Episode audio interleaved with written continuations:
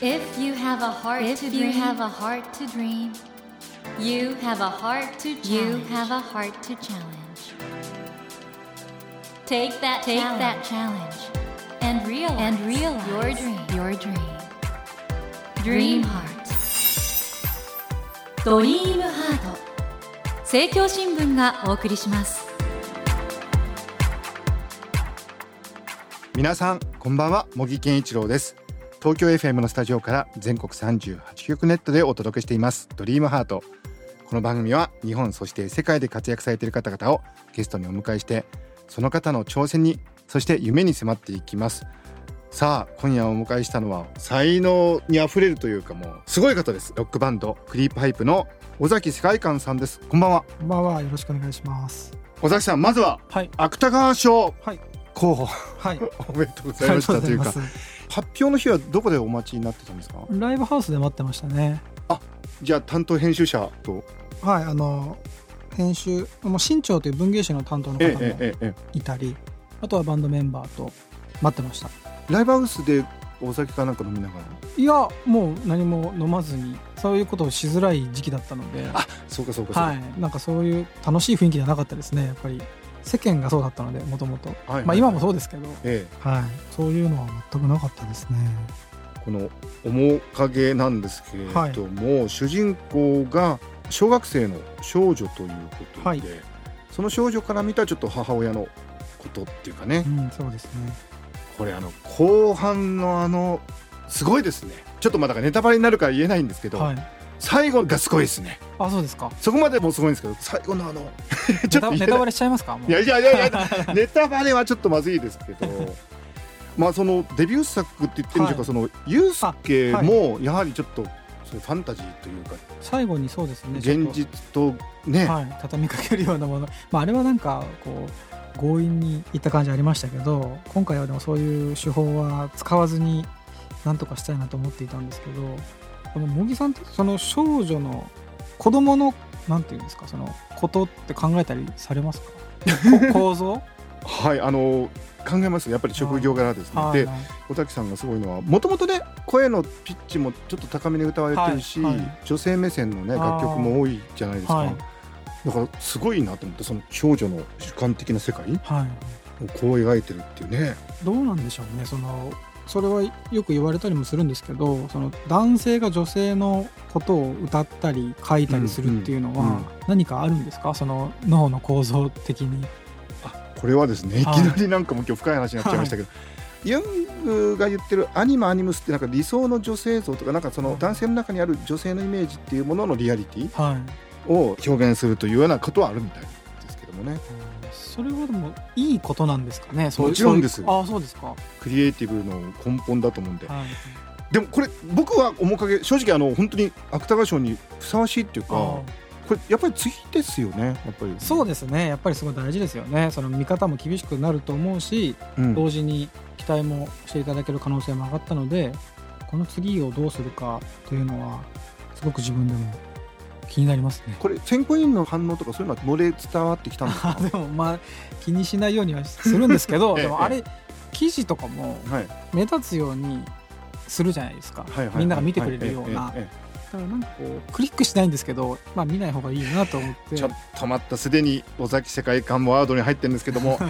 日はですねロックバンドクリープハイプの尾崎世界観さんをお迎えしてですからもうシンガーソングライターでもあるんですけど、はい小説家でもあるというどれだけ才能があるんだみたいなね。まあでも節操がないだけですよね これは。えー、とそのあたりのクリエイティブの本当に深いところに迫っていきたいと思いますので、はい。今日はよろしくお願いします。よろしくお願いします。ドリームハート。今夜お迎えしたお客様はロックバンドクリープハイプの尾崎世界観さんです。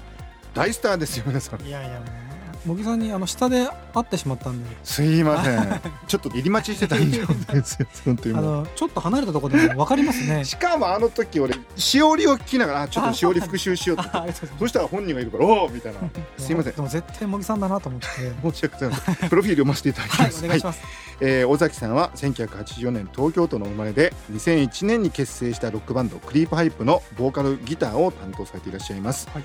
2012年アルバム「死ぬまで一生愛されれていると思ってたよでメジャーデビューしました。2016年には初の小説「ゆうすけ」を書き下ろしで刊行しました。そしてこのご著書他にはですね「苦渋100%」「苦渋200%」泣きたくなるほど嬉しい日々になどがございます。そして1月の29日に新潮社より刊行されました。面影がですね、はい。母の影と書いて面影と読むんですけどもこれが第164回芥川賞にノミネートされ話題になりましたということで、この面影なんですけれどもはい女の子から見たそのお母さんシングルマザーのお話なんですけれども、はい。これね女の子がその子供から大人になる大人の世界をちょっと覗くみたいなね、はい。このモチーフっていうかテーマはどっから来たんですか？あのライブの前にはい。よくこう整体に行ったりするんですけど、ええええ。その何年か前に通っていたところがたまたま隣のベッドで小学生くらいの女の子が宿題をしてたんですよ娘さんだと思うんですけど。はい、それを見てなんか自分はすごく悪いことしてるような気がして、うんうんなんかお母さんを遠くに連れていく悪魔のようなすごいこう自分が汚いものに思えたんですね。ええそれででもこれは一つの小説のテーマとしては面白いかもしれないなと思ってその時から温めてましたね。これあの小学校のこの女の子のはい、キャラクター設定として字は読めるけど書けないという設定になってる。でこの尾崎さんの字に対するこだわりって何なんですか、ユうスケでもそうだったじゃないですかあそのデビュー作のそうですね。字が汚いんですね僕もともと。本当にミミが張ったような字だってよく言われるんですけど、はい。字を書くことにそもそもそんなにいい思い出がなくて、うん。だからかもしれないですね。逆に人の字で判断する。自分がコンプレックスだと思ってるので字が上手い人はいいなと思うし結構その人の字で判断しますね。そのユうスケってもそのスピンオフの字に慰められるってあれ G って読むんですかね、はいはい。あれでもちょっとその女の子の字というものがちょっとフックになってそうですね。ねその字に字字を好きになるという。う。ん。はい。ということは尾崎さんに好きになってもらおうと思ったら綺麗な字書けばいいってことですか？なんか綺麗だからいいっていうわけでもなくて なんかその変な字なんだけど味があるなっていう字もありますね。不思議ですね。えちょっと待ってください。今まで字で誰かを好きになったこととかあるんですか、あでも小学生の頃にえ好きだった女子がいて、ええ。その子はめちゃくちゃ性格が悪くて、えうん。嫌なやつだったんですよ、うん。でもなんかこうクラスでも中心的な存在で、はい。でそのテストでその子は最初に全部答案書いて、うん。先生に採点してもらって、うん。まあ、かなり満点に近いような点数を毎回取って、だからその先生がその子にこれ以降に終わった人はその子に採点をさせるっていうのがあったんですよ。はいはいはい。でその子もそれがなんかこう嬉しかったんでしょうね、うんうんで結構偉そうに採点してて。で僕は本当に頭悪くて答えられなかったんでその子が採点してる時にすら間に合わなかったんですよ。で遅い人はさらにまた別の人が面倒を見るみたいになって、うんうんうん一生懸命こう答案用紙を埋めようとするんですけどその子にはなかなか採点してもらえなくて。でもやっぱすごい字が綺麗だったんですよ。その丸の丸の付け方とかだからその子に自分の答案用紙になんかこう書いてもらえるっていうことに憧れててだからその字自体が好きだったんじゃないかなって今だったら思うんですよね。素敵な話ですね、うん。そのあたりからちょっと文学的な感性があったんじゃないかな。そういうなんか執着はありましたね。でもねその女の子のこの揺れ動く姿も素晴らしいんですけど、はい。このカーテンの向こうにお母さんがいる。だから面影だという。はい、でこれがまあもちろんある意味ではその社会的な問題とかそういうことを背景にして抱えていくんですけどはい、あの最後に見せられるあのあれがあるからこの文学というかすごいというかああれは何なんですーか最後になんかありなんかありましたっけ？なんかいやだからネタバレってやつですよねいわゆるね。最後まあでも最後はかなり何回も書き直してましたね。そうなんですか。はい。5、6回書き直して、でも自分でもなんかこれじゃないなとは思いながら、ただ他のものが思いつかないという状態から、なんとかあの形に落ち着いたんですけど。なんかすごいものを読んじゃったっていう感覚残りますよあーありね。がとうございます。しかもそのなんかすごく変なところがあるじゃないですか。ちょっと言えないんですけど、はい。まああるなしの話でああの辺りの妙な感じってのがあすごいなと思ってー。気になった方は皆さん新潮社から 本を売ってますので。お願いします。これ何なんですかあの辺りって。なんかその子供の頃にうん。大人が何かをしているっていう自分は理解できないだろうと思われてるんだろうなっていうことだけ理解できて、うん。うんなんかそれだけわかるけど実際その本当に理解できないから悔しいっていうことをよく思っていて、うん。ああいうその大人の悪意だけがこっちに入ってくるっていう理不尽な感じがすごくこう印象に残ってたので受信するだけのこう苦しさってあるじゃないですか、はい。はいはい自分で吐き出せないうんという。それはやっぱり言葉を知らないからなんですけどただ言葉を知ったところで本当にそれが吐き出せるかというと大人になった今それも疑問だなと思って、そうかそうか。大人の側から見ると、はい、別に吐き出せるわけでもないという。そうなんですよ。言葉ど。を使って喋ってるんだけど、でもなんかその本当にかゆいところは書けてないなっていうことをよく思うんですよね。はい。で今回子供の視点であんまり言葉を持たない立場からものを書いてる時にでも大人よりも何か言えた気がするという時は瞬間あったんですよはね。あこれね担当の編集者何とおっしゃってました。この設定っていうかもう小説でそこら辺でかなり決まっちゃうじゃないですか。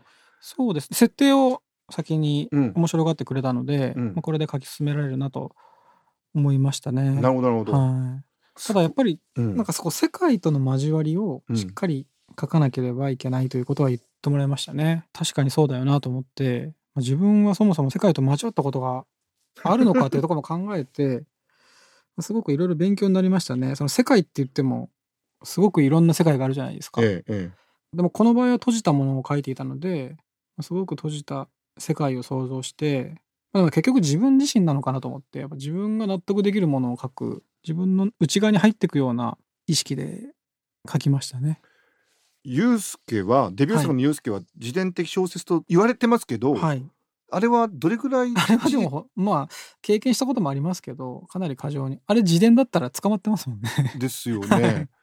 ってことは、はいやっぱりそこからもうフィクションだったんですねあのユーそうスケから。ですね。やっぱり本当に小説として書いたんですけど、その自伝と言った方がうん宣伝しやすいということで、その時は立場も良かったんで、ちょっと悔しい思いをしましたね。だから今回、やっぱりちゃんと小説を書きたいという、紛れもない小説を書くということで、なるべく自分から遠い設定、主人公、うん、遠い主人公を選んで書いてきましたね。素晴らしいですね。やっぱり日本のほら詩小説の伝統家だとはい。自分のこと書くのがある意味じゃうん楽っていうかそのよくあるパターンじゃないですか。うですよね。最初からじゃあ実は志としてはそうじゃなかったってこと？そうですね。やっぱ1回目にその自伝っていうような出し方をしたということがやっぱずっと根深く残ってたので、すごいなあ。尾崎さんすごいですね。ちなみにあの鬼というねはい。楽曲の PV もありますけど、はいあれで描かれてるようなエピソードがユースケに出てきますけどあれは実際にあったんですか？あれはいやないですないんですねあれはないです。そうですね。そこはそれを取り出してミュージックビデオにしてますね。いあれはないんですね。あれはないですね。そんなそんな冒険しないですよ。僕はあの 交際相手のいる女性の家に忍び込んでよかった。朝相手が帰ってきてボコボコにされるっていうことなんですけど、茂木さんはそういうことあるんですか？ないですよもちろん。でもあのユースケの、はい。あの後の小学生のちょっとね体操着をちょっと着るみたいな、はい。はい。あれもじゃあないんですね？ない いやよかったわ。いや着れるのかなとか思ったりとか。はい、ピチピチの体操着を着て血だらけで歩いていくっていうシーンがありますけど、っていうことは逆に言うと、はい、あれも完全な小説じゃないですかそういう意味で言うと、はい。すごいですね。あれでやっぱ芥川賞取っとくべきだったですねいや。今考えたら。もうでも本当に悔しい思いばっかりしてきてますねちょっとずつ。